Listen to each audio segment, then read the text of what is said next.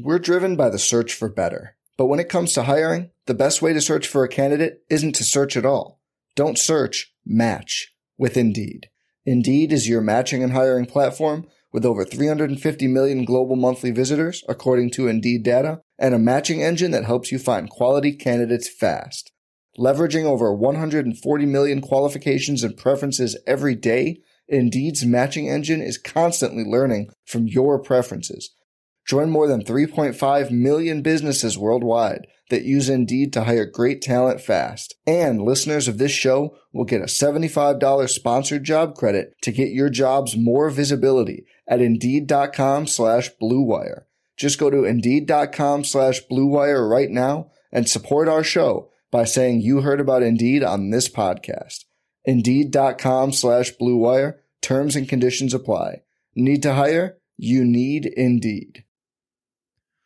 Welcome on in to this edition of the RotoWire Fantasy Football Podcast, the Week 6 full fantasy football preview presented by our friends over at No House Advantage. I'm John McKechnie. That's Mario Puig hanging out with you, getting you ready for a loaded Week 6. Bye weeks are starting, so lineup decisions are getting tougher and tougher. Injuries all across the league, making things even trickier for fantasy managers as well. Let's get it rolling.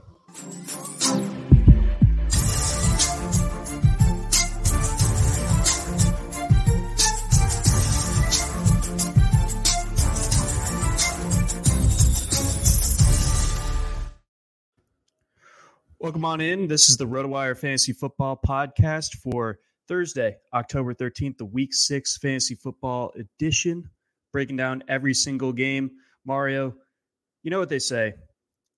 Comedy is tragedy plus timing, and the leaf-blowing people at my apartment complex appear to have an amazing sense of timing. I had not heard them in this area all morning, and they are apparently maybe going to be doing that, so we might be treated to that. You're gonna have to do some real quick setups and then tap the mute and then let me blither until you can give me a signal of like when they relent, and I'll try to get in a breath. All right, here's the visual sign of distress that we'll be using throughout the course of the podcast. I know. I'll just take the leaf blower sound as the signal for distress, and when it's clear. You can like stop crying, and I'll notice. Okay, I'll do my best. I'll back to you. Once that gets started, it usually is a good hour or two of straight bawling. But yeah, we'll persevere. And I know there's other RotoWire podcasts that have had funny sound interferences. I listened to the Clay and Zola podcast.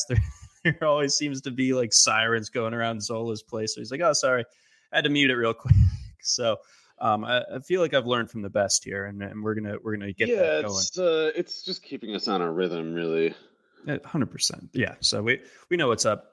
All right, folks. Speaking of the best, we have one of the best Thursday night matchups that you could possibly dream up this week. We've got the Chicago Bears playing host to the Washington Commanders. The Commanders are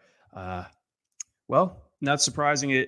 I'm almost surprised it took this long for them to be in the type of free fall that they're in. But here we are. How should we describe Washington's situation? Well, this morning their owner basically dared the NFL to kill him. So I guess that's it. It doesn't necessarily indicate the team's record or anything, but you wouldn't traditionally expect that kind of dare, that kind of whatever. Bluff from a team with a winning record. You'd think that person would have maybe a little more to lose.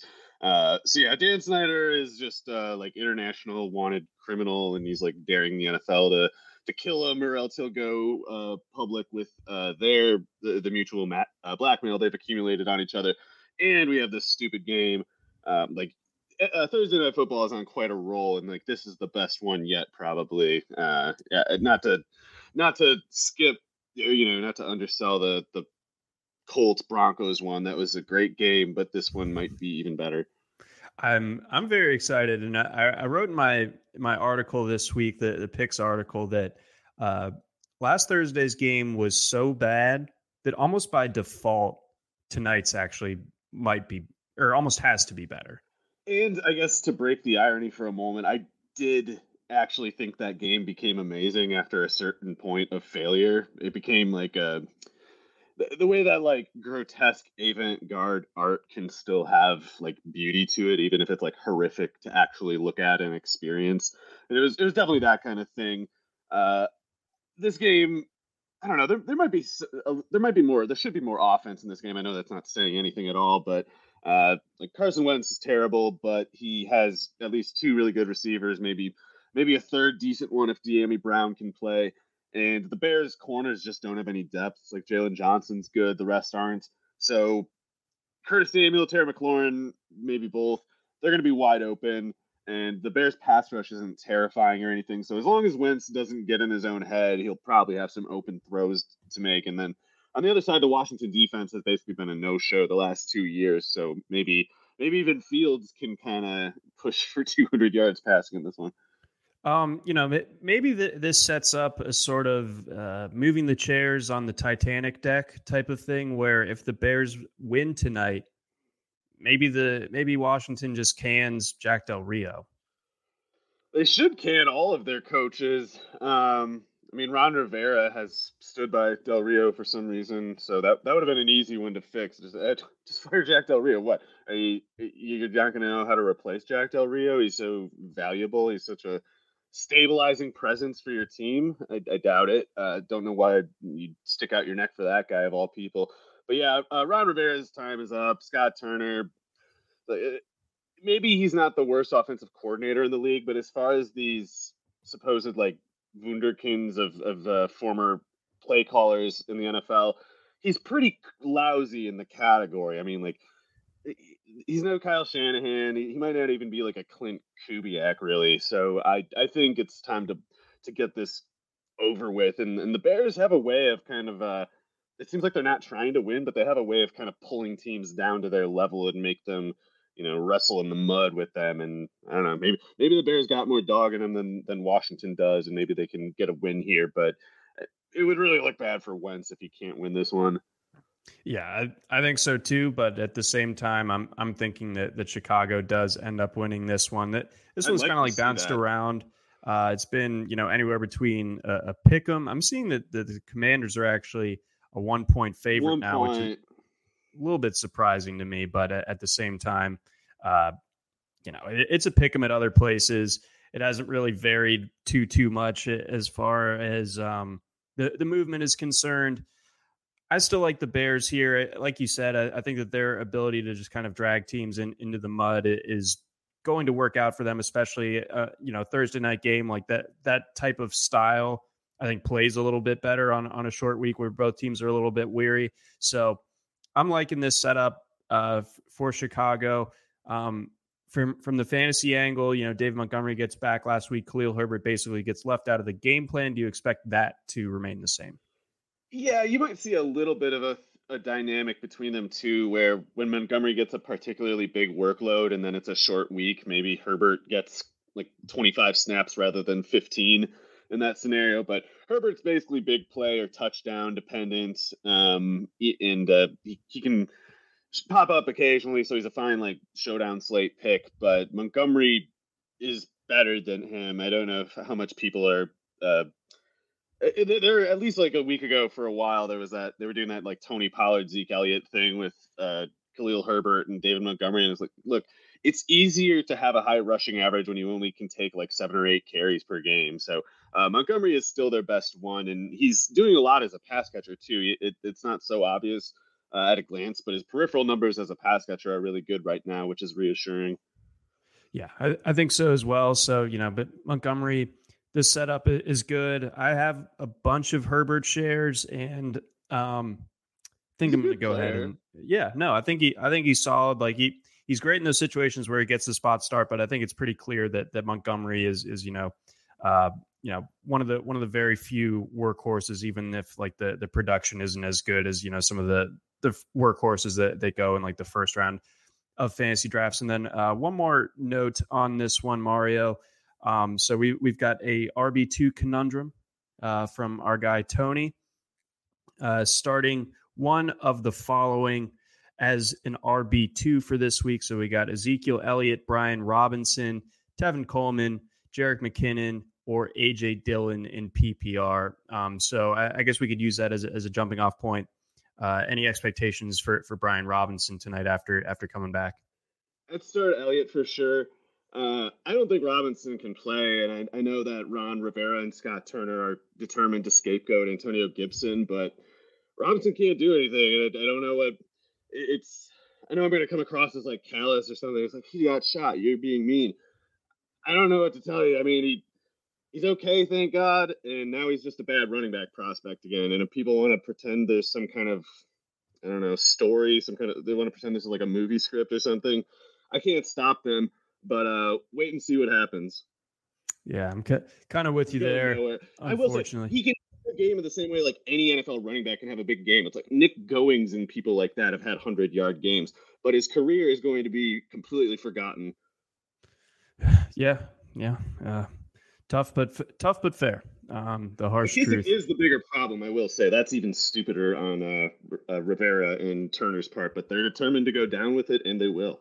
And they will, folks. All right, let's get on over to Sunday's slate of action. We've got four teams on a bye this week, so we'll keep things going here. We got the 49ers, who stayed on the East Coast this week, going down to Atlanta to face the Falcons.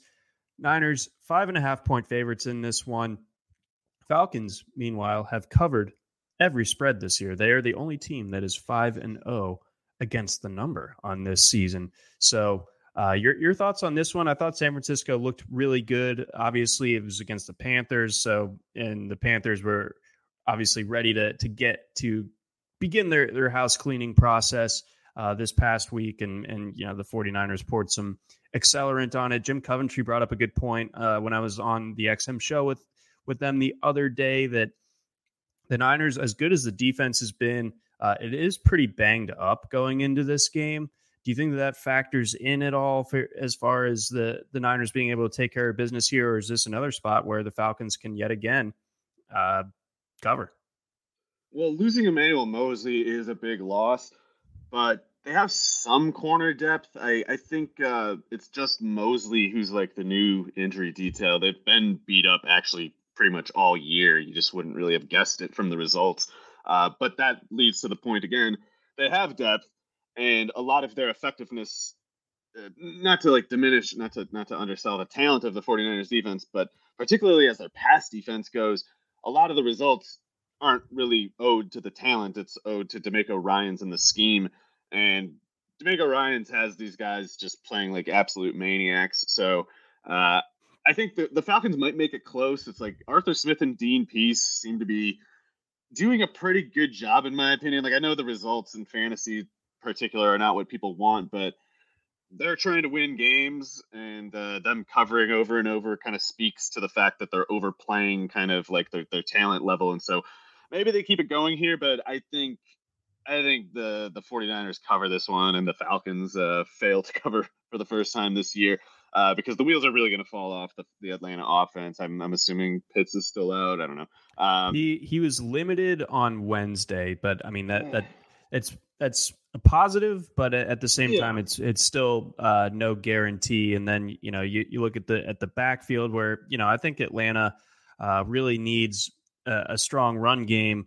And both of us liked Tyler Algier coming out, Caleb Huntley as well to varying extents. But, how do they set up against 49ers defense that's as salty as it is?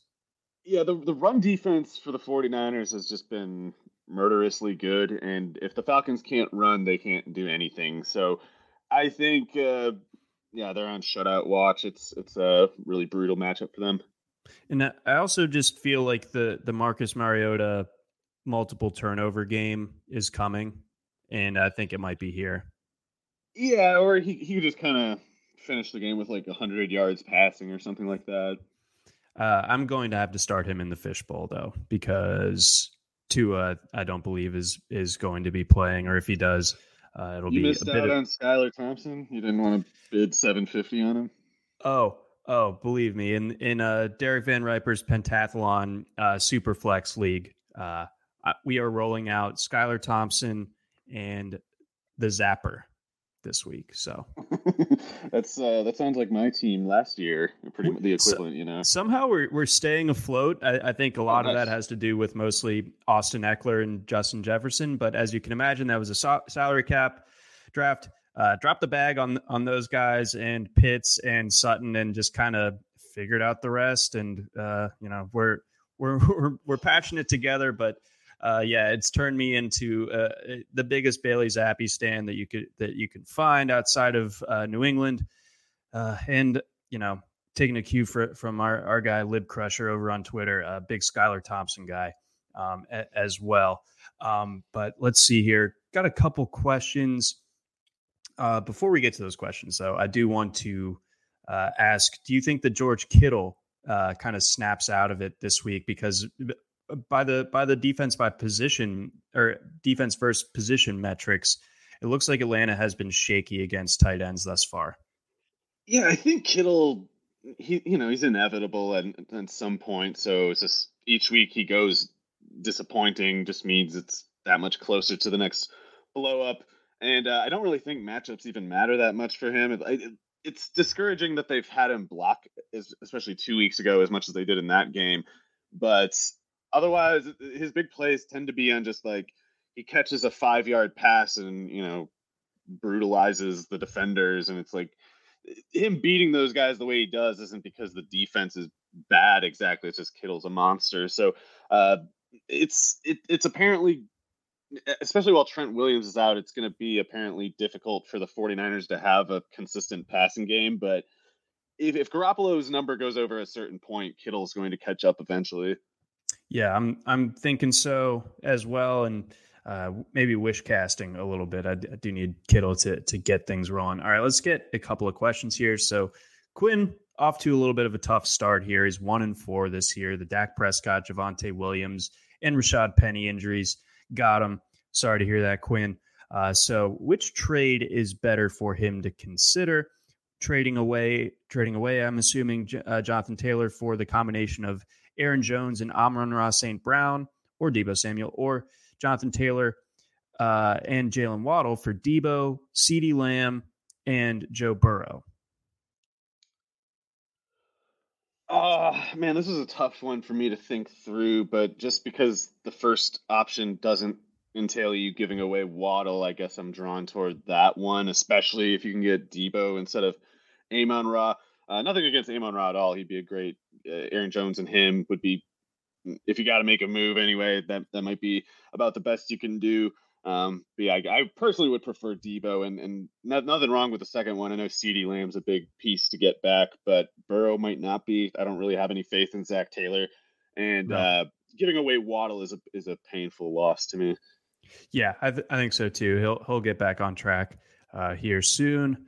Let's see here. Oh, breaking news from Adam Schefter. Jerry Jones is 80 years old today. Happy birthday, Jerry. Good guy. Way to go, Jerry. Way to go. Let's see. JR wants to know. Well, he's got a lot of players here. So I don't know if we're going to be able to read through all of that one. I guess try to sell high on George Pickens or something. Otherwise, you might just kind of have to ride it out with these guys that you have in Benjamin this week. If Connor's out, yeah, the main thing that's missing here is Connor's been hurt / not that productive, but I don't think you have like the surplus capital elsewhere to turn him into a clear upgrade when all it really would take for Connor to be what you need him to is just kind of a little better luck than he's had. Nah, I think so as well. FanFirst wants to know, do you start McLaurin today, even with all of these rough conditions that we introed the show with? Or would you start Olave or Kirk? I mean, this is tough because all of them are pretty good options. Let's see. Who the stupid Jaguars have? The Jaguars are in Colts. Indianapolis. Okay. Colts versus. I'd go with McLaurin. I think so too. Yeah, even if it's scary on a Thursday, low total game. Yeah, I don't even. Especially with Dotson out. I mean, I think McLaurin's going to do something. Yeah, he almost has to out of necessity. Plus, he is still talent-wise the best, or at least most established of that trio. Let's see here. Jake wants to know, did he win the trade? He gets Taylor and Godwin, gave away Dalvin Cook and Juju. I would say yes.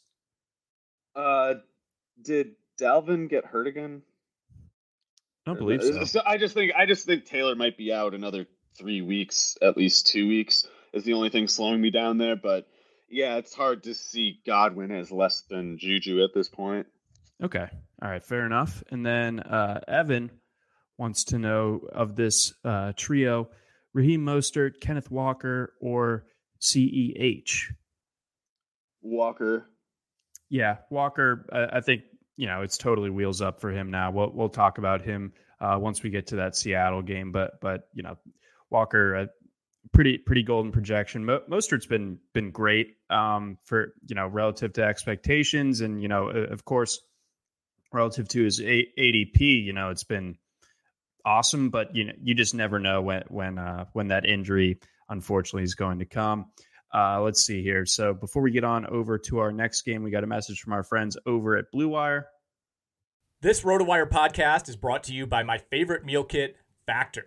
I gave Factor a try, and I can tell you firsthand, eating better is easy with Factor's delicious, ready-to-eat meals.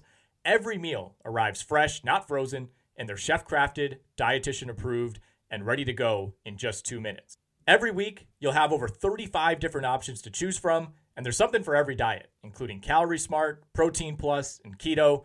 And there are more than 60 add-ons to help you stay fueled up and feeling good all day long. So what are you waiting for? Get started today and get after those wellness goals. One of my favorite things about Factor is the convenience. We're talking meals that are good to go in 2 minutes or less. You can fuel up fast with Factor's restaurant-quality meals that are ready to heat and eat wherever you are. There's no prep, there's no mess, no cooking, no cleanup, none of that.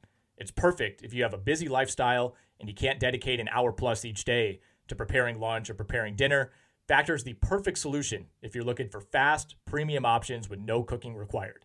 Factor also offers options for every meal. Pancakes, smoothies, you name it. Discover a wide variety of easy options for the entire day, like breakfast, midday bites, dinner, whatever you need, Factor has it. Factor is also tailored to your schedule, so you can get as much or as little as you need by choosing your meals each week. Plus, you could pause or reschedule your deliveries anytime. We've done the math. We've run the numbers over here. Factor is less expensive than takeout, and every meal is dietitian approved to be both nutritious and delicious. Head over to factormeals.com/RotoWire50 and use the code RotoWire50. That'll get you 50% off your order. That's code RotoWire50 at factormeals.com/RotoWire50 to get 50% off today. We're driven by the search for better. But when it comes to hiring, the best way to search for a candidate isn't to search at all. Don't search, match with Indeed. Indeed is your matching and hiring platform with over 350 million global monthly visitors, according to Indeed data, and a matching engine that helps you find quality candidates fast. Leveraging over 140 million qualifications and preferences every day, Indeed's matching engine is constantly learning from your preferences.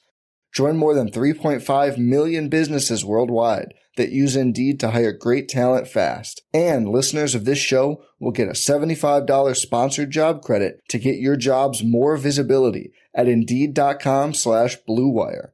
Just go to Indeed.com/Blue Wire right now and support our show by saying you heard about Indeed on this podcast. Indeed.com/Blue Wire. Terms and conditions apply. Need to hire? You need Indeed. All right, we are on to Cleveland versus New England. Cleveland at home. They are 2.5-point favorites coming off of their loss against the Chargers and the Patriots. They just blanked the highest scoring offense in the National Football League going into last week, at the very least, with the 29-0 resounding victory over the Detroit Lions. But as we kind of talked about on the pod last week, Belichick was always going to put Dan Campbell's brain in a pretzel, and that's kind of how that went. But I mean, that was just a goof game. I don't understand that. Like, I've seen a lot of people are like, "Oh, Dan Campbell's going to get fired." It's like, he's got goof at quarterback, and he's coaching the Lions. Like, they have probably the worst, or, you know, bottom 5 anyway, defensive personnel It's like I'm a bigger Dan Campbell fan than probably anyone, and I would have predicted this exact record or something to it, close to it. So really don't understand the coaching panic. It's more, you know, Cliff Kingsbury, you're next. That's you know, Ron Rivera, you're next. It's not. Yeah. Dan Campbell is not on the hot seat, and he's doing a great job. Even though they have a bad record, it's like they should have a bad record. They don't have any talent. I totally agree with that. I didn't mean to attribute that to you. I'm more so because I saw like people tweeting out like firing odds and stuff. It's like Dan Campbell's second most likely. He's like the 25th most likely. No, I think he is building something there, and like you said, that there's not all that many ingredients to cook with right now. But you know, even still, up until last week, they were still, you know, playing close competitive games, even winning. It's just they, you know, that's the victory there. It's like that they compete with pretty much anyone. It's like Goof going to Foxborough, like, you know, that's a loss. But anyway, I think, you know, Goof is who he is, but Brissett, it's a, you know, similar level of concern, I guess, there. The reason I still think the Browns stomp them is that maybe not stomp, but New England should be able to run on the Cleveland run defense. The Cleveland run defense is one of the worst. I just think that Zappy against corners as fast as these. Is Garrett back? Garrett's probably back, right? Yeah, Garrett and Clowney both played last week. Yeah, so I think Cleveland can match whatever New England can pose as a ground game, and I just don't see the setup for the New England defense to, you know, take advantage of Brissett the way that the Cleveland one, the guys they have that can run the way they do. I don't know. But anyway, yeah, I get it. The Patriots are looking certainly a lot better than they did in recent weeks, but I just think the Browns have so much more talent. And I know that it's funny to entertain, but I think Bill Belichick not giving the assurance that Mac Jones starts, that's just Belichick being Belichick. It would be really funny if Mac Jones got benched. No, I need that spiritually. It would be really funny. Especially after watching like PFF and Northeast Media at large last year, banging the drum for like Mac Jones MVP. Like he completed 22 of 30 passes for 206 yards, 90 grade, number one quarterback of the month. Yeah, we'll see about this. So that was all ridiculous, and it would be funny to watch all those same people just kind of. Oh, I don't remember that. Did I do that? Did I say that last year? I don't believe I did. Just deleting tweets. Okay. All right. So I think the case you're making there for Cleveland is certainly strong. And, you know, it's not often that Cleveland has something of a quarterback advantage in a given matchup, but that's probably what they have here. Speaking truthfully, I will say Belichick is a much better defensive schemer than Joe Woods, so that is another thing that New England has the advantage on there. Yes, so basically, you know, Brissett's going to be throwing the ball 25 times, maybe 30. So if New England is able to capitalize on a chance to get a couple turnovers from that sample, then, you know, maybe things change. I am on the Patriots, but I certainly, you know, see your case, and, you know, there's a reason why the spread is so tight in this one, and total 43.5, depending on where you're looking. Any inklings on the total for this one? I guess I'd lean kind of under, just because I feel like both teams need to run a lot to move the ball, and if the clock's moving faster, then to trend toward us, you know, over kind of point total, I feel like there need to be big plays, which I can imagine from Nick Chubb, but not so much from Stevenson. I know he's a good running back, but that preseason 80-yard touchdown that people freaked out about last year, like the defense just like didn't pursue him. Like he didn't break anyone's angle or anything. That same play is like an 8-yard gain in the regular season. Mm-hmm. Okay, good point. We do have Stevenson ranked inside our top 10. For running back, yeah, it's a good setup for him if Harris is out. I mean, they're going to have to run it like upwards of 40 times anyway. So there's room for a second running back, if anything. That I guess that's something to watch too. We need Kevin Harris season. Yeah, I'm ready. It's gonna, if he gets out there, they're not putting him back on the practice squad. That's what we're saying here, man. Absolutely. Before we get on over to our next game, we got a message from our friends over at No House Advantage. No House Advantage is changing the game by offering the most dynamic fantasy sports platform available today, playing pick'em contests versus other people for the shot at winning big cash prizes. Download the app, choose a contest, select your player props, earn points for correct picks, and climb the leaderboard for your shot at hundreds of thousands of dollars every week. You can also test your skills versus the house and 20x your entry if you hit all your picks. Bet on up to 5 player prop over-unders or individual player matchups across every major sports league, including NFL, NBA, that season's right around the corner, MLB, PGA, MMA, and NASCAR. Sign up now with promo code NHAWIRE. That's NHAWIRE at nohouseadvantage.com or download the app on the app stores to get a first deposit match up to $25. Make sure to check out No House Advantage today and experience daily fantasy sports redefined, because it's not just how you play, but also where you play. You won't want to miss out on this. We also got a message from our friends over at Swagger. There are 50 million fantasy sports players and sports bettors in the U.S., but 90% of all cash prizes are only won by 2% of the players. That's because most sports gaming options were created for pros. You know, the dudes dropping loads of cash on data to find an edge over the rest of us. Not Swagger. Swagger is a daily fantasy sports site created for sports fans who simply want some skin in the game and a real shot at winning. Tired of losing because of one bad pick? With Swagger, you don't need to be perfect to win. You simply create a ticket of 4 to 10 simple player props and score points for the ones you get right. Your score determines your win, not the perfect ticket.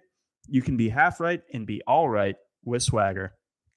Swagger offers the most player props and biggest payouts of any DFS site, as much as 50 times your money. Plus, you can play fantasy football along with all the major U.S. pro sports, as well as international soccer, Formula One, NASCAR, fight sports, rugby, cricket, and even esports. Ready to play? Visit playwithswagger.com/RotoWire to sign up, and Swagger will give you $10 free to try them out, plus match your first deposit up to 100%, up to $100, or your first deposit, yes, 100%, up to $100. Swagger, daily fantasy for all fankind. All right, we march forward as we continue our Week 6 preview. Really interesting game here, actually, and I certainly would not have said that about a month ago or even coming into the season, but here we are. Packers, Jets. And when I checked the way that the splits were formulating earlier this week, ton of the public money and betting volume on the Jets. I think it's because... And my thesis is that the Packers, they're not bad. They're not as good as they have been, though. And they're still getting kind of the Vegas treatment as if they can blow teams out. And I don't really feel like they're capable of that. Yeah, I guess it's a couple things to consider here. And I guess as I try to think through it, I can only see like two tracks that this game can go on. One is that the Packers' bad run defense, and it is bad. I don't know why it's so bad. It seems like they're just fundamentally not playing very well. Devondre Campbell was a bad contract extension. That guy was average at best before last year, and his numbers were, his production was barely better than average, and they paid up for him, and now he's regressing hard. So that's part of it. But I think Barry, the defensive coordinator, is just not very good at this. With that said, the Jets' defense, I don't know if it's really going to, especially at Lambeau, I don't know if it's going to slow down Rodgers, even if Rodgers isn't playing that well. It's like if Sauce Gardner is on Dobbs, then that means Lazard is on Michael Carter II or DJ Reed, guys who are almost like 8 inches shorter than him. So Rodgers and the Jets' run defense seems kind of bad. I think we're going to see the Green Bay running game get going here. So I guess I kind of imagine the whole Packers offense doing well. And in the event that they do, this is the second track that goes bad. So the first track that's viable for the Jets is that they basically run a lot and take advantage of that bad Packers run defense and kind of keep the game close, maybe get Rodgers to make one turnover play and then just, hold on to the ball, sit on the ball, run and run. that's what they need to do to cover. Because if they start passing to match the Packers, that's when I think the Packers defense is much more comfortable, because not only because Zach Wilson's just kind of bad, but because these pass rushers for Green Bay, with the Jets offensive line and the disrepair that it is, these guys can get after Wilson and make him turn over the ball upwards of 3 or 4 times in this game. So the Jets defense needs to slow down Rodgers enough that they keep the run game viable, like lean heavily on the run. I think if Wilson throws more than like 27 passes in this game, he's going to fall apart. And then, any thoughts? Last week we got good sample kind of this where the Vikings playing the week after London, they pushed against the Bears and the Saints actually managed to cover. So they only had to cover 5.5 points. Do you factor in any sort of travel burn when it comes to the Packers here? I guess I just don't know what to do with it. And I mean, going to Lambeau, I don't know. It's the place where they'd be least affected by the travel, I suppose. No, that's a good point. I have no clue. That'd be the dirtiest schedule, like doing someone dirty of the schedule makers, to make someone go to London and then play it on the road again the following week. Yeah. They don't even do that to the Jaguars. But I don't know. I feel like the Jets might be turning some corner, and maybe this is just kind of soft analysis, and that their last 2 wins coming against the Mitchell Trubisky, Kenny Pickett combo, and then at home against a very, very banged up Dolphins. Maybe that kind of is fueling. They beat Kansas State last week. I think I don't know. The Jets have some stuff going on. I like the skill position players a lot, but Wilson just sucks, and his offensive line, to be fair, is just beat up. It's like they have Elijah Vera Tucker playing every position, every game. That's not great. Going to Lambeau, yeah, I don't know. I think this is a meltdown game for Wilson, actually, the more I think about it. Okay. All right. So maybe it is time to get back in on the Packers. It's a big number, again, but, I think Wilson historically, even if it's not a long history, has shown that he can kind of have those meltdown games, like you mentioned. And the Packers secondary is still very talented top to bottom, and that pass rush pretty nasty as well. We got Colts Jags coming up next, and actually a question from our guy Jeff that marries in nicely. Some good hosting here for this game. Alec Pierce or Devin Duvernay? I gotta say, man, maybe you're victim of circumstance, or you got the kind of Stockholm syndrome from last week's game, where the only thing that was really working on the offense for either side, it felt like, was Alec Pierce. Like I was legitimately impressed by him. I know that he's someone that we talked about a lot during draft season and after the combine, because his combine was so strong in kind of an unexpected way. The production was good at Cincinnati. Wasn't like the most high volume passing attack, but he cornered a really high share of the targets there and handled them well at an efficient rate. Proved to be a plus athlete as well. And we've talked about for years at this point where Indianapolis, for whatever reason, just is having trouble like stocking its wide receiver talent. And it feels like Pierce kind of could be that guy. Although with Duvernay, you also have Rashad Bateman not practicing yesterday, missed last week's game. Duvernay was obviously very involved against the Bengals, both as a pass catcher and a little bit as a runner. That's always a nice little added bonus for Duvernay managers. But long preamble to ask you which one of those two you're starting this week. It is tough, and Pierce looked really good. I thought he looked better than Pittman ever did, actually. And the reason I'm not as high on Pittman as some people is, like, I think a lot of his production was schemed open, and I think he's just kind of a wide receiver too. Like, there's not much explosiveness to him. He doesn't really separate. He's not actually good after the catch. He just gets a lot of opportunities, a lot of setups to run after the catch, setups that I think would be more productive with other players.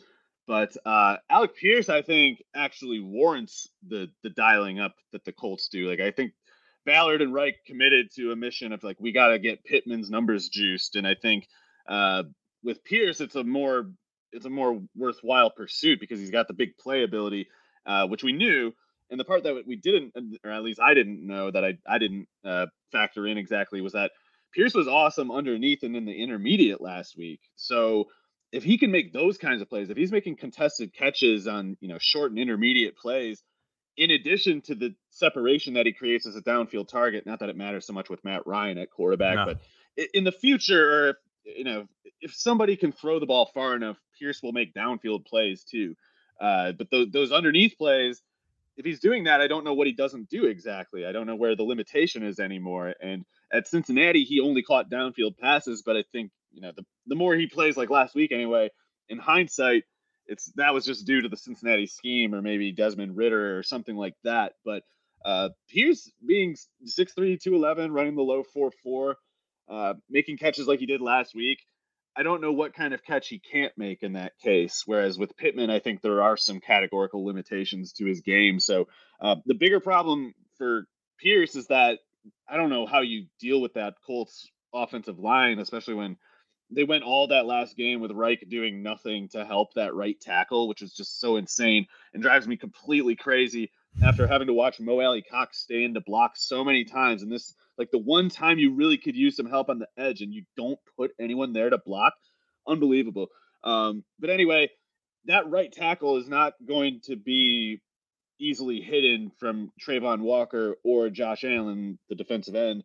So I could imagine Matt Ryan just getting murdered in this game, and Pierce, might not be able to run a 12-yard route before Ryan completely just gets swallowed up in the backfield. So I would probably go with Duvernay, but it's like if I had some kind of assurance about the Colts offensive line, I would go Pierce because it's easy for me to imagine the Ravens winning that game without throwing it more than like 17 times.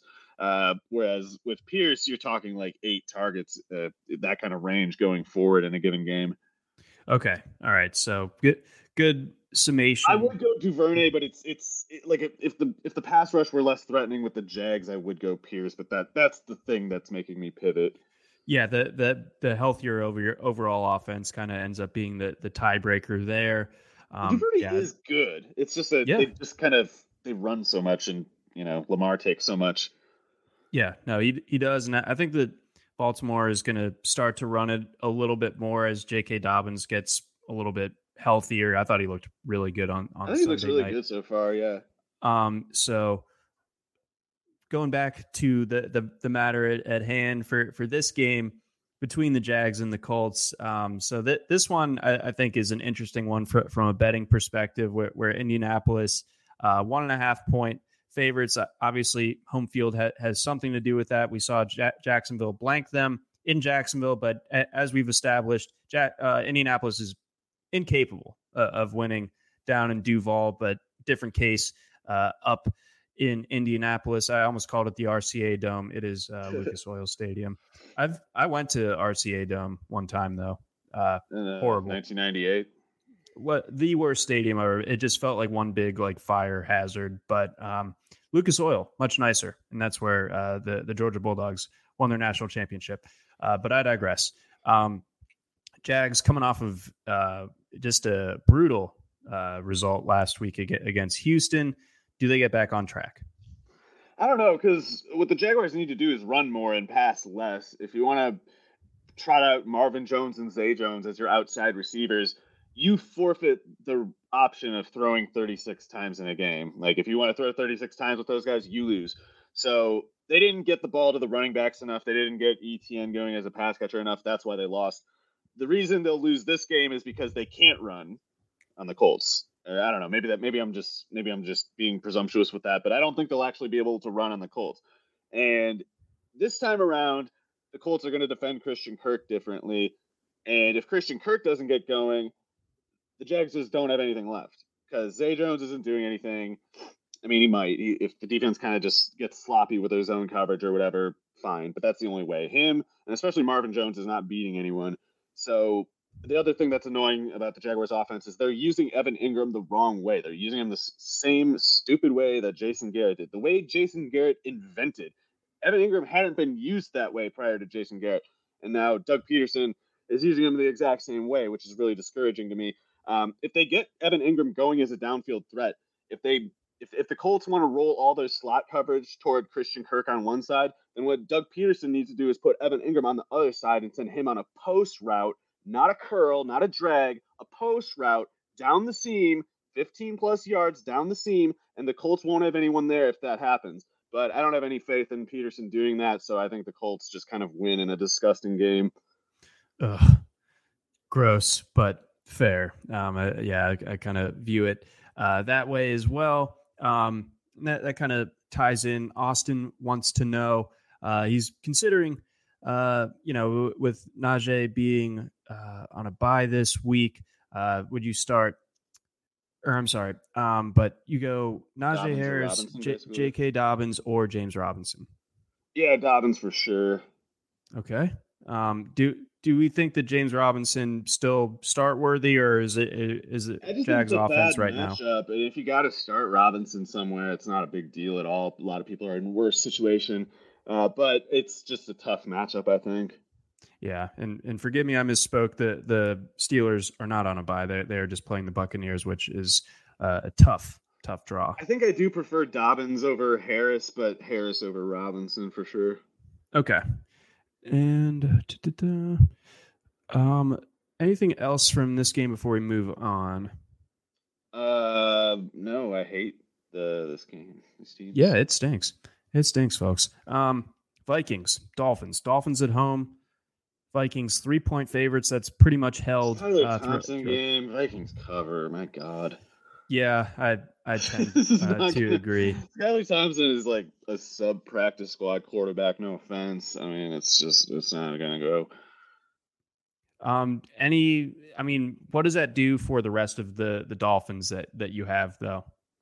Well, I think you always start Tyreek Hill or Jalen Waddle unless you're just loaded at receiver or something, because they could take, a 5-yard slant, and Skylar Thompson can throw that pass.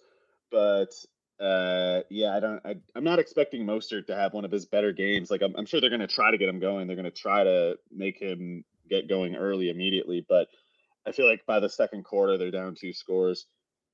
Yeah, I could certainly see that as well. And then on the injury front for the Dolphins, Tyreek Hill, obviously, was I think in a walking boot after Sunday's game or something like that. But he was able to log a full practice on Wednesday, so it looks like that they should be full speed, at least as far as the pass catchers are concerned. But the Skylar Thompson factor definitely steers things towards the Vikings in this spot.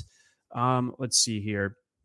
Matt wants to know: do you think AJ Dillon is going to get going at any point, or will Rodgers' ego continue to get in the way? I think the problem is more so that just Aaron Jones, and then in the context of Green Bay losing, they don't get that running back usage to create room for both of them. The whole 2 running back formation thing didn't work either, because they could not or would not actualize Aaron Jones as a pass catching threat. So they just ended up playing 10 on 11, and that doesn't really help anybody.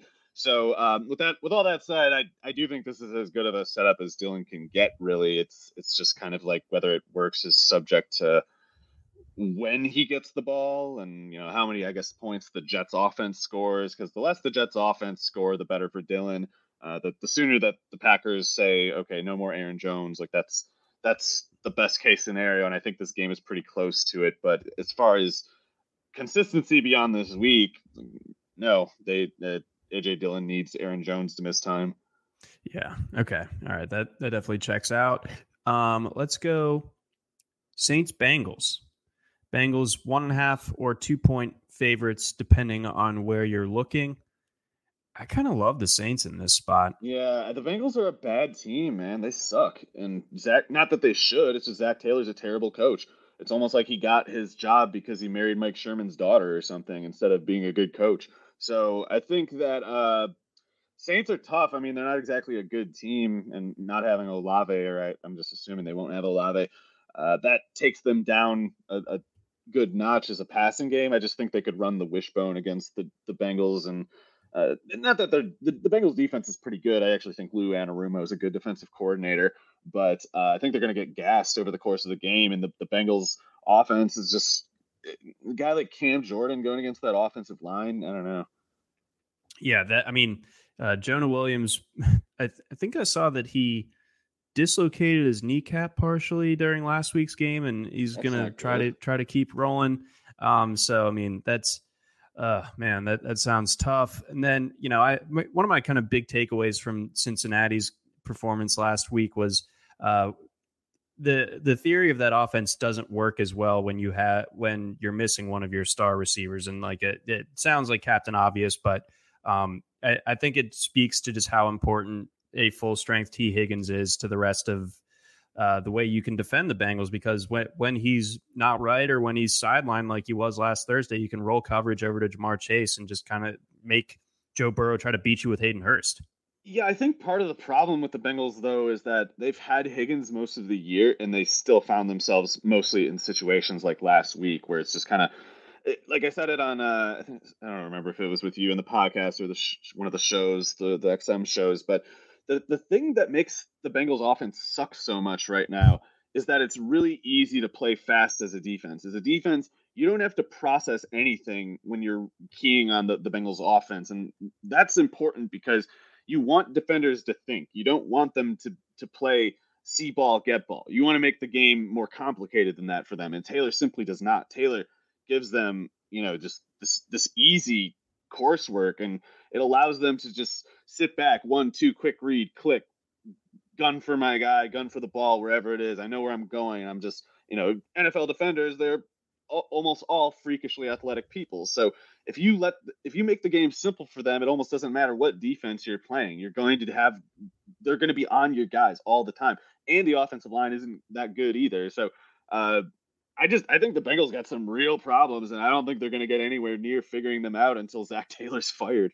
And it doesn't seem like they're going to do that because he got to the Super Bowl last year, even though he sucks.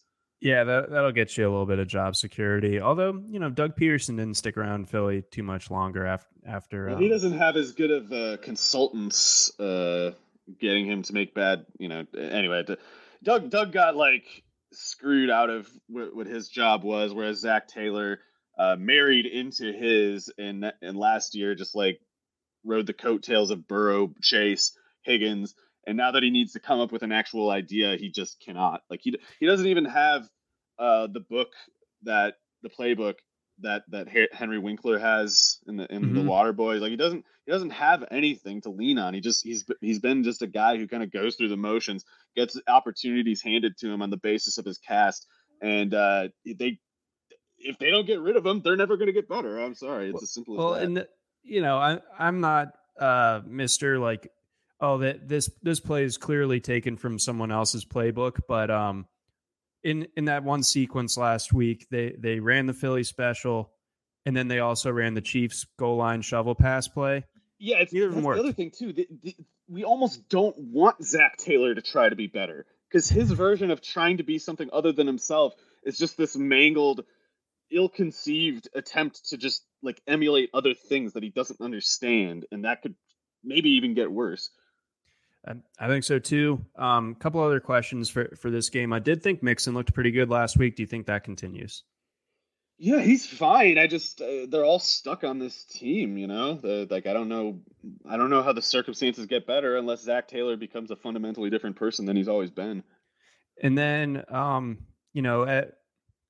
as duty-bound fantasy football analysts wearing shock collars, we have to mention Taysom Hill.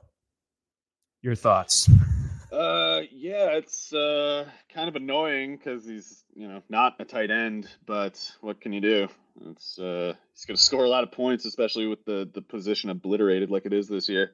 Oh, it is tough out there. So yeah, keep firing him up where you have him. Let's see, a couple questions here. I hope I'm not butchering your name, but Bine wants to know what our thoughts on Dalvin Cook are and should you trade him? I mean, anybody can be bought, but right. Got to be a good enough bid on him, and Cook can be quite valuable. It's been up and down to start, but that's probably going to be one of the higher scoring league offenses, and he's one of the better running backs, so sometimes that's all you can really do. Right. And, you know, like you mentioned earlier with the Jonathan Taylor stuff, like running backs like Dalvin Cook are few and far between. So you'd really need like a kind of king's ransom, I think, to move off of him. Garrett wants to know Lockett and Gabe Davis for Hollywood and Miles Sanders. Would that be? I'd rather have the left side, I think, but not that the right side's anything bad or anything. It's just Marquise Brown might get his numbers knocked a bit when DeAndre Hopkins comes back. Miles Sanders is just kind of a wild card from week to week. I feel like Lockett and Davis could seem like a bit of a wild card too, but I think he just had a bad ankle for 2 weeks. I think Lockett and Davis are top 20-ish, top 25-ish receivers. Yeah, so I'd probably stand pat there unless like you really need a running back help. But I'd need more from that other team. Yeah, I'd need more than a Miles Sanders. Let's go Ravens, Giants. So we got the Ravens checking in. This number has moved around a little bit up to 6 in favor of the Ravens. It was like 5.5 earlier this week. It was down to 5 as of Tuesday.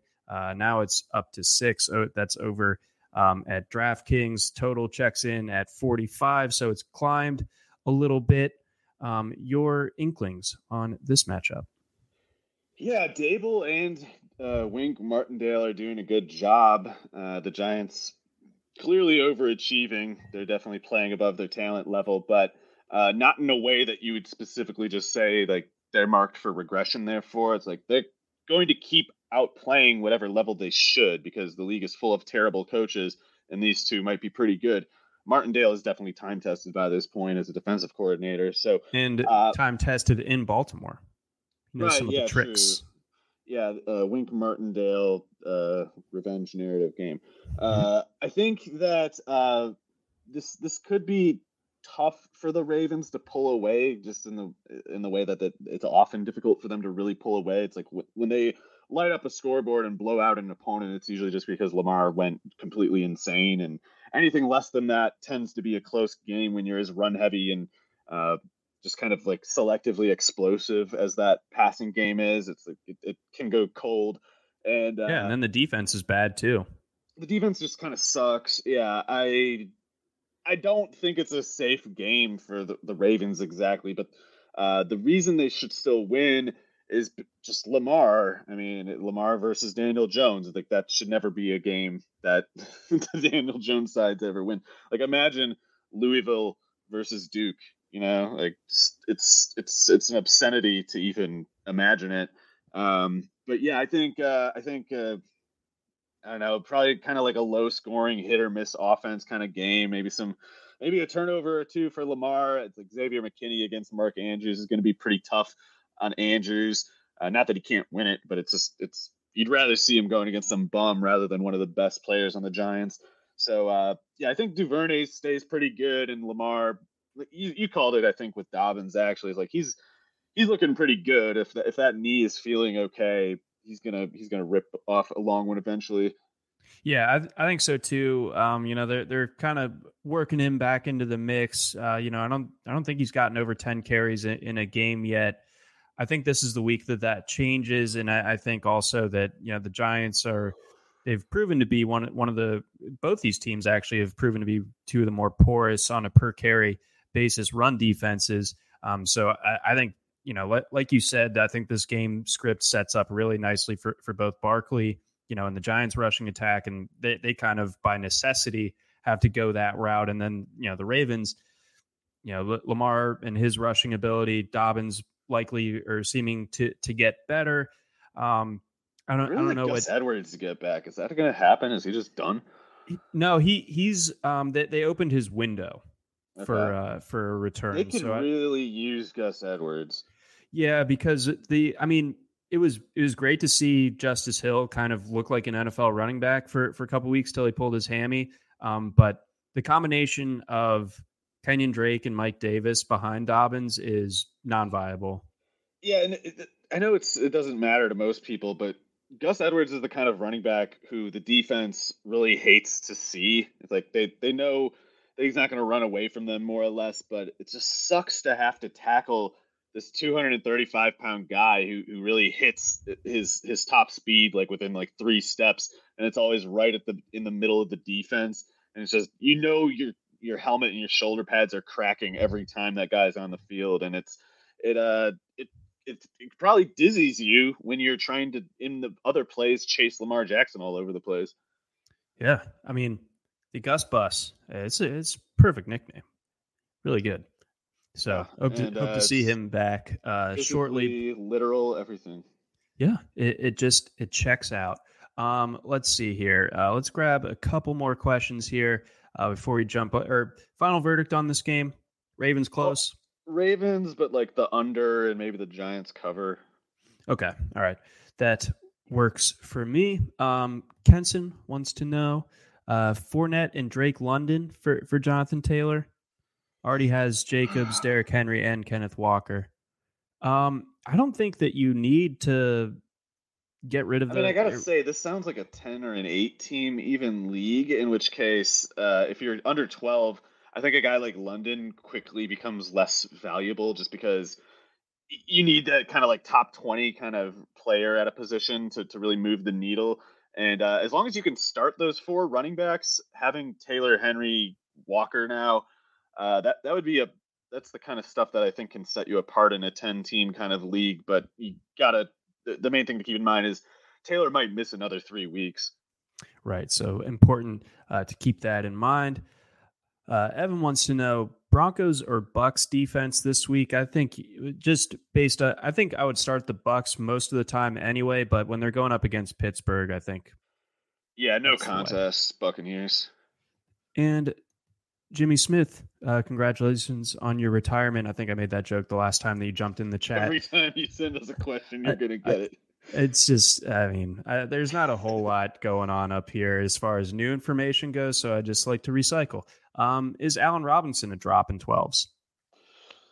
Not mandatory, but if you see somebody that you think can help your team, there's probably a good case to make that player can do more than Robinson can, but I wouldn't drop him for just like, you know, Philip Lindsay or something. Okay, so here's someone who got picked up in a lot of spots this week. Would you drop Allen Robinson for Alec Pierce? Yes. There we have it. Okay, let's keep chugging along. Bucks, Steelers. Bucks 8-point favorites in this one, going up to the Steel City. Steelers, you know, kind of like how you set up the two ways that this game is going to go between the Packers and the Jets. I thought that last week it was either Buffalo completely rinses them from the start, or Buffalo plays sloppy and, you know, Pittsburgh just kind of like finds a way to keep it close. But, you know, and the books have obviously adjusted to it at this point. I mean, we're not used to seeing these big of numbers next to the Steelers' names as underdogs, but that's just kind of the state of this team right now. So, I mean, I just feel like Tampa Bay holds them to 13 or fewer points and you know, finds a way to cover in this spot against a defense that, you know, is without Watt, it really doesn't have all that much thump to it. Yeah, I think the Steelers will play tough for a quarter or two because their defense will match the intensity of the Buccaneers, and they're going to, you know, blitz a bit or so. I don't know. Do something to try to get after Brady, and maybe they have a little luck just because the Buccaneers offense isn't at full form yet. But I think over the course of the game, the Buccaneers are going to accumulate better field position. Pickett is going to start turning it over, and eventually I think the Steelers defense gets gassed and the wheels just fall off. And I don't know what I expect the differential to be exactly, but without even knowing the spread, I'll say the Buccaneers cover. Yeah, but it's Bucks 8 or 8.5, depending on where you're looking. Let's do it. All right, do it. Let's see. As far as this Bucks offense goes, what do you make of Rashad White and his recent, you know, usage uptick? It looks like the pass catching core for Tampa continues to be really banged up. I don't know if Kate Otten's quite on the radar yet or anything like that, but you know, Godwin, pretty good. I mean, he's definitely a lot better than Brate. And the weird thing about Otten is they were using him as a blocking specialist the first like 4 or 5 weeks, four weeks into, he's not really supposed to be a blocker. He's supposed to be, I mean, he can do it, but he's supposed to be running around catching passes, and he did a really good job last week. So I think that's going to help them. I do like Rachaad White, though. I just don't know how much there is to do when Fournette is active. Like, granted, the way they handled the first month, giving Fournette like 55 snaps a game and like literally every touch on offense, those days appear to be gone. I just don't know if White's going to claim enough to get on that like flex radar, or if he's more just kind of the handcuff to Fournette if Fournette gets hurt. I do like White as a prospect, though. I don't know who you compare him to exactly. I guess I think of him kind of more like a little bit better built Tony Pollard or something, like a guy like a Pollard kind of player who can take a little more volume and maybe is a little less explosive, something like that.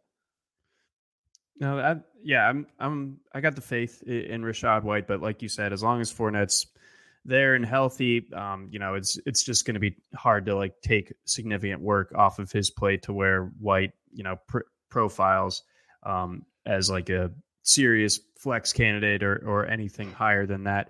I know we're not huge on the DFS. We usually let Jenstad and Ryan take care of that, but is Evans like in a smash spot this week? I don't know. I mean, the Steelers just kind of roll zones around, and where the openings happen, it's not even really so much about like this receiver beat this corner. The receivers are all better than all the corners. It's just that they turn the game into something where they're not covering them one-on-one, and it's kind of like up to the quarterback to figure out where those zones are rolling and go someplace where they're not, the place that they leave behind to go cover some other part of the field. So Evans can dust these guys for sure. It's just that it might be almost anyone who gets open, because it's just going to be like wherever the Steelers roll away from it. If it's Otten who's over there, Brady will get it to him. If it's Godwin, Gage, whatever, whoever's not covered is where the ball should go. And, I guess I'd be surprised if Brady got fooled over and over and over by a defense like that. I feel like the Steelers might trick him, a drive or two, but eventually he's going to get their number. Yeah, I think so as well. So that this profiles is a good spot for pretty much any of those Tampa Bay guys. The total in that particular game, although Tampa obviously expected to do a lot of the heavy lifting there, is just 43.5 or 44. So not expected to be like an extremely high scoring game. We got a lot of higher scoring games in the afternoon window, which we are about to get to here. But first, message from our friends over at MKF. Football is officially back on Monkey Knife Fight with all the NFL action you're looking for. And if college football is more your speed, they've got plenty of that too. I know because I'm on it. On Monkey Knife Fight, there's no sharks, no salary caps, and no math. It's just easy to play, easy to win, daily fantasy player props. Join now at monkeyknifefight.com, and you'll get your first game free. Then use promo code RWNFL to get your first deposit matched instantly up to $100. So what are you waiting for? Join Monkey Knife Fight today. Again, that promo code RWNFL. All right, here's an interesting one. There's a lot of difference in the spreads at various books. For this one, it's as high as 11, as low as 9.5. We got the Rams playing host to the Panthers. This one is a game that if you had no like gambling or fantasy interest, you'd just not even have this game on your radar at all. But I think by extension of those two things, obviously we are pretty interested in it. So, I mean, the Rams, they look busted. But obviously the Panthers might be the worst team in football. So what do you do? And both these teams have been awful against the spread. Can you trust the Rams to cover that many points? I don't know. I mean, I'm sure, hesitant to even use the Rams in Survivor this week. Okay, I think they'll be fine with that, just because is Darnold even healthy? Or are they starting like PJ Walker? I think it's the PJ Walker show. You can't do PJ Walker offense in the NFL. It's not. I don't know. I mean, I think you might see Aaron Donald get like 6 sacks in this game or something. 10 points, maybe I can't do it, but the Survivor, I think this is the week you have to use the Rams, I would even say, because you're playing with all kinds of fire any other week. Yeah, Survivor is just tough in general this week, but Rams obviously the biggest spread on the board. It makes sense to use them, even as uncomfortable as it may be. Yeah, that might end up being the move. Let's see here. 10-0, John. A push. Your thoughts on any like fantasy relevant thoughts for this particular matchup? I mean, Cup should be fine. Apparently, Tyler Higbee's going to play 70 snaps a game and get 11 targets for 55 yards every game. Some running back's probably going to get a gassed Carolina run defense to run on, but which one are they? Does it even matter then? Going to get to gas defense as a Rams running back might just mean like, we finally get to average 3.5 yards per carry. Mm-hmm. I don't know. It's disgusting. The Rams defense might score more than the offense, but I still I think would take the Rams to cover it. Okay. All right. That checks out. Quick question here from Movie Fan 101: Christian Kirk or Brian Robinson this week? I think it's you're asking the wrong person. Yeah. Yeah. New year. I would say Christian Kirk. I would say out of 1,000, but Christian Kirk as well. I'll give Robinson this. He's got a better chance at a 1-yard touchdown run than Christian Kirk. That's true. That's facts right there. Devin wants to know, should he trade Michael Pittman for Tyler Lockett? I don't know. That's tough. I mean, I'm obviously a bit of a Pittman critic relative to some people, but that might be getting a little too cute. I don't know. I love Lockett, and I got to say, I think what he's doing is sustainable. Man, hell, I won't say don't do it. I don't know. I don't really want to recommend specifically that you do it, but I'm not against it as much as I thought I might have been, because I do believe in Lockett, and I don't know if Geno Smith can really keep it up, but he's been oddly convincing to me. I don't know what to say about it. Yeah, and you know, Matt Ryan on the other side of that. Yeah. I don't think it gets any better. I really yeah, I'm giving like the most cowardly response possible, I realize, but I would not criticize moving Pittman for Lockett. I don't know if I just don't really have the guts to tell someone to do it. I will. Trade him. Trade him for Lockett. Not my problem now. John's got it. Thank you. There it is. Let's see here. Nick wants to know, he's looking to upgrade for Brady at quarterback, but got to include a receiver here. Would you include Michael Thomas or Hopkins? I feel like if you've held on to Hopkins, I think you got to hang on to him. Like, yeah, I think you got to get more than Brady for either of these players, unless it's like two quarterback or something, in which case, I mean, I guess in two quarterback or super flex, sure, either receiver, but unless it's that, I would need a lot more than I would almost need a trade package where Brady isn't the biggest name in it for either of those guys. Yeah, that Brady's fantasy production, I think I have a dimmer view on. I will say I like Brady's November setup a lot more, but he's got injuries around him to work through right now. No, he absolutely does. And you know that you can't always bank on that getting better over the course of the season. We were just talking about Geno Smith. His Seattle Seahawks are playing host to the Arizona Cardinals, and Seahawks by like 37. I hate it, but I think I like the Cardinals here. Sure enough. I mean, to be serious, the Seahawks defense really cannot cover Marquise Brown. Probably not Rondale either, really, but they're going to know all of Arizona's plays. So that's the part. It's always the part that I don't know what to do about with the Cardinals, because I think Murray's good. I think Brown's good. I think Rondale's good. But Cliff Kingsbury's playbook is out there for everybody to see. There's like one. It's a laminated sheet with two sides. There's maybe 12 plays on between the two sides. So Mike Jackson, Tariq Woolen, those are the last two corners you want on a 5'8", 155-pound blur like Marquise Brown. But only Marquise Brown and maybe a little bit of Benjamin or something is all I can imagine from scrimmage. I guess Ertz and Rondale will catch short passes or whatever.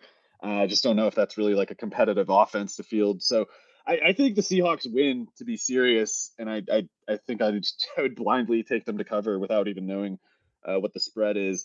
But yeah, the Marquise Brown part, I don't know how the Seahawks deal with him. Like, he could have like 150 yards and 2 touchdowns. I just don't know if the rest of the offense would. Yeah, that's going to be an interesting one for DFS because the total is 50.5. So you can definitely imagine, you know, a setup where you go like Kyler, Rondale, Marquise Brown, run Kenneth Walker back on the other side of it. And, you know, kind of get yourself set up nicely there because a lot of the fantasy intrigue, of course, is going to be on that Bills Chiefs game. We'll get to here in a second. But I like Metcalf a lot in this one. Okay, interesting. Metcalf, and then your thoughts on Kenneth Walker now that he's going to kind of take over. Do you view him as like a legit RB2 the rest of the way? Yeah, I think Walker's good. Like, he's not as good as Penny, but Penny is extremely good, and you can be not as good as a player like Penny and still be well above average, which is what I think is the case with Walker. So Cardinals run defense, Cardinals defense in general, not good. So love Walker this game. When he plays a team like the 49ers, that's a different question, but this is a major green light. Yeah, I think so as well. Let's see. Zach wants to know, should he trade Jamar Chase and Kamara for Cooper Kupp and CEH? I wouldn't. Okay. Let's see. And then Kevin wants to know, Aaron Jones or Ramondre Stevenson this week in flex? And it's a great setup for Stevenson. Man, that's a tough one. I'd probably go Stevenson, honestly. He's got the better workload setup. I just think Jones is really good and explosive and could get like 3 touchdowns in this game. I don't know. I'd go Jones, but not because I want to make the call. All right, and then one more here. Wentz or Daniel Jones is a quarterback stream this week. I'd go with Wentz. Sorry in advance if he has one of his special days, but I think he'd be such an idiot to blow this one. Well, yeah, we've seen him do it before, but you know, I think I'm leaving open the possibility. I'm not saying he is not an idiot. I'm just saying what it would take to blow it in this case. Yeah, the Bears are a special level there. Let's go on Bills Chiefs. I think a lot of people are kind of shocked that this isn't a standalone game. Fair. I think we've gotten plenty of these guys on national TV anyway this season. And you know what? Frankly, with only 2 other games going on Sunday, I think you'll be able to find a way to tune in to the Bills and Chiefs without missing a whole lot. Otherwise, maybe that Cardinals Seahawks game will end up being pretty fun, but Panthers Rams can be safely ignored on your red zone setup. But Chiefs, I believe they are home underdogs for the first time since Patrick Mahomes took over as the starter there. The over under checking in at 54 or 53.5, depending on the book, and the Chiefs are either 3-point or 2.5-point dogs.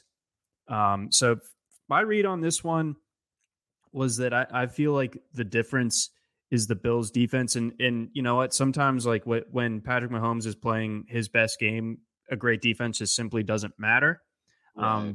But I think in this setup, the Bills are going to be able to kind of like name their score a little bit. I think that they won't be able to make the Chiefs pay for their lack of run defense because they don't have much in the way of a run game. But I still think that, you know, we saw Derek Carr have some success this past week against the Chiefs secondary. If the pass rush isn't getting home for Kansas City and Josh Allen has time to operate, I think that the Bills can go in and actually get the win. Yeah, I think the Chiefs, I don't know, they've given up 12 touchdowns to 1 interception as a passing offense, but they've got it's like 6.8 yards per pass allowed. I can't really get a good idea. I guess with McDuffie out, they're still just kind of at a disadvantage. I guess the Bills should kind of win this. I think the Chiefs' defense is pretty good. With that said, like I think they're probably due to force some turnovers. It's just probably not in this game. So I don't know. I think the Chiefs' offense looks a little weird, and I think. I know that like Jerick McKinnon had that one carry last week, and people just lose their absolute minds anytime he does anything at all. But it's like that was the worst tackling I've ever seen, pretty much. Outside of that Noah Fant game against the Texans his rookie year, I don't know that I've seen an example of, especially on a single play, of worse tackling than on that. If they keep giving McKinnon snaps, they're going to suffer for it. I mean, he can't play. It's a joke. If they can't run the ball in this game, I don't really see what they can do, because I just don't think they have the ammo to keep up with this. It's like they didn't take seriously the post Tyreek Hill rebuild, and I think they're going to get the results they should have known they'd get. And, you know, I think, you know, not to draw the direct comparison to Kelsey versus Andrews, but I think that the Bills have the personnel to slow down a tight end centric offense. And I'm not saying that Kelsey gets shut down here, but I think that we're not going to see, or it's not a hot take to say that he's not going to score 4 touchdowns again this week. But I think if you slow Kelsey, then I think the rest of this offense, you know, it lags a little bit behind. Whereas I just don't really see the Bills running into a whole lot of trouble when they have the ball. Yeah, if they have trouble on offense, it's because Spagnuolo saved some really good disguised coverages for this game and gets Josh Allen to be, you know, confused for the first half or something. I just don't even know if the Chiefs can score on offense to do the offense as part of the bargain. I just think the way that the Chiefs can hurt the Bills' defense is by going deep against them, by getting their speed down the field, because the Bills corners can't really run that well. It's like Taron Johnson, the slot. Well, Kyrie Elam can, so that's one change. But basically, they need to beat Dane Jackson deep.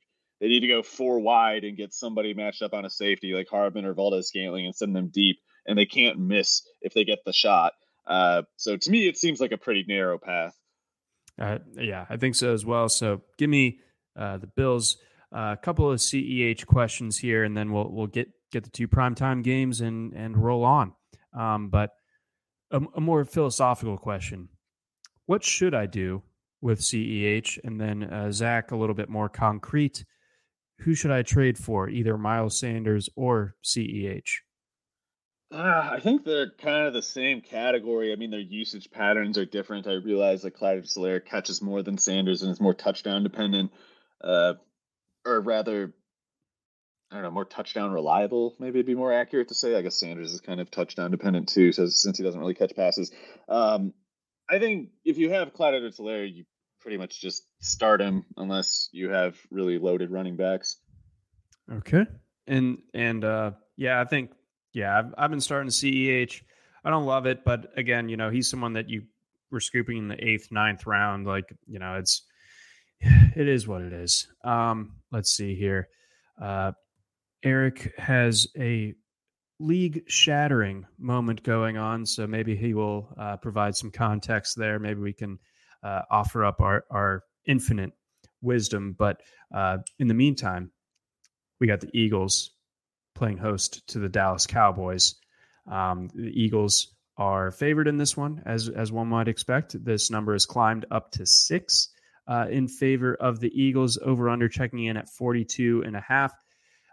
Feel like we've been asking this question for a long time now, but is this the week that you know, Cooper Rush kind of ends up being the limiting factor for the Cowboys? I don't know. I mean, I feel like Dallas ought to be able to run a little bit in this one. I don't know.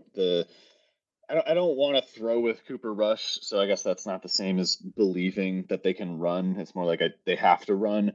And I'm kind of like convincing myself that they might be able to do it, but they should be able to do it. And I think if they can run a little bit, and if they can keep Cooper Rush's pass attempt volume like around 25 or something like that, and get CeeDee Lamb in the slot as much as possible, or at least get CeeDee Lamb against Bradbury more than Slay if possible, I think there's ways they can set up little like play action heavy, run heavy looks that Rush can keep working with.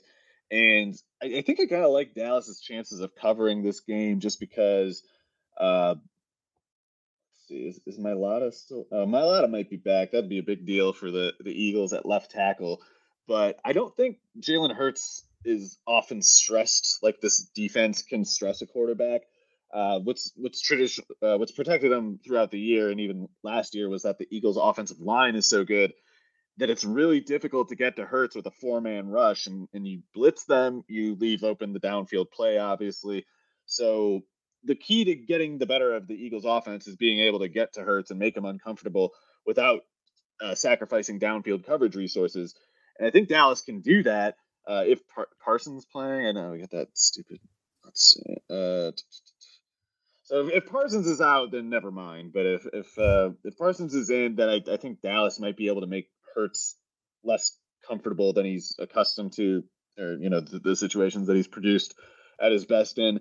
So if the Dallas defense can get an ugly game out of Hurts, I don't know what the Eagles so reliably have left at that point. It's like Sanders can be pretty good, but he doesn't really move the needle for me. I don't really think like, oh, he'll just take over the game and they'll be fine. I think it's more like they're in trouble if it gets to that point.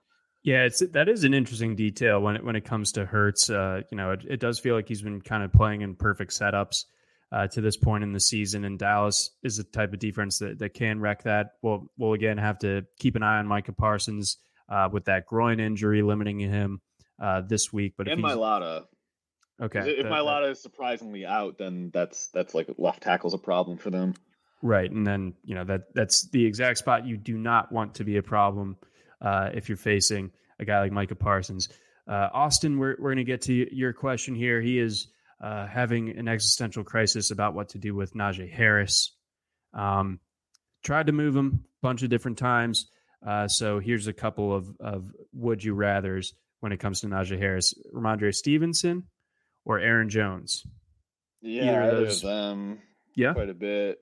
If you can get either of them for Harris, I'd run with it. Yeah, I think I would as well. And another one would be aiming a little bit higher, going for Dalvin Cook, but you'd also have to give up that one as much. I mean, maybe you can't get Jones or Stevenson for Harris, but if you can, I would much rather keep Higgins. Okay, I would too. T. Higgins is the truth. And then Mario, rounding us out here, we have, I think, what might be, I almost like want, I don't want to, but I almost want to like lobby for us to be like on a live stream Monday night to make fun of Nathaniel Hackett versus Brandon Staley on national television. I've maybe sounded a bit critical of Staley, and I don't actually like Staley. I think it's kind of a fraud, but he's still way better than Hackett. Hackett is an all-timer. We're never going to see anything like this idiot again. It's unbelievable. And I get, you know, I'm not trying to make light of the injuries with the Broncos. That's just not funny and kind of sucks. But Hackett being this just absolute bozo is, I mean, I hated once I learned who he was, I hated that signing, and I thought he was a joke. But I'm shocked at how stupid this guy actually is. It's amazing. Hey, good luck with that Eric Saubert offense, you moron. No, they're ruining a perfectly good Albert O shares. Yeah, I mean, that's why they lost two of these games. They lost week one, and they lost the last one because they were giving targets to Saubert and Beck that Okwuegbunam would have scored on. It's amazing how desperately addicted Hackett is to doing the absolute stupidest thing possible. Yep, and he's not kicking that in time for Monday night, so I expect more stupidity. You should just come out with like a toupee on and try to just go all in on some bizarro world attempt kind of thing. You know, he's doing Halloween. He's going to tape on the mustache and, hey, I'm Anchorman. Oh, my God. Yeah, he's going to come out with just like the Brick Tamlin toupee, and no one's going to recognize it for it because it's just, you know. Isn't it funny? Isn't it funny, guys? Oh, I threw a trident. Let's see here. Anything or any big takeaways as far as your Denver guys, you know, Melvin Gordon, Mike Boone? I thought both of them ran reasonably well this past week. I don't like Gordon, but I guess the Chargers' run defense, if it sucks, maybe he can do something. But the Broncos should give the ball to Boone. I mean, he doesn't fumble, if nothing else. No, he does not. Yeah, Sutton set up fine. I don't know what to make of the Russell Wilson shoulder thing. I, the timing of that report makes me not that I doubt that it's real. It just might have been something that he never would have told anyone about if he wasn't playing so awful. Right. Like maybe quarterbacks often deal with things like this and they just don't leak it to the media to save their PR after they put up after they, by all accounts, signed the worst contract in NFL history. So. Yeah. Anyway, Herbert is the real deal. There's no fraudulent details with Herbert as like there are in the case of Wilson and Staley. Again, I think he's kind of a goof in some ways, but he's not a fully incompetent person. Like there's at least one thing in the world that Staley is good at or has some sort of insight toward. Hackett does not. All right. Over 2.5. Boneheaded fourth down decisions on Monday night, or go for two decisions. Maybe we'll switch up bad decisions with just like really bad special teams or something like that. Like maybe Hackett can get 3 punts blocked or something like that. Or I don't know. I'm bored with the stupid clock management and just like the bad ideas stuff. Let's get something worthy of the Benny Hill theme song and make this something worth watching. There we go. That's what I'm talking about. And then last thing, Austin Eckler's been crushing it these last couple of weeks. Does that continue?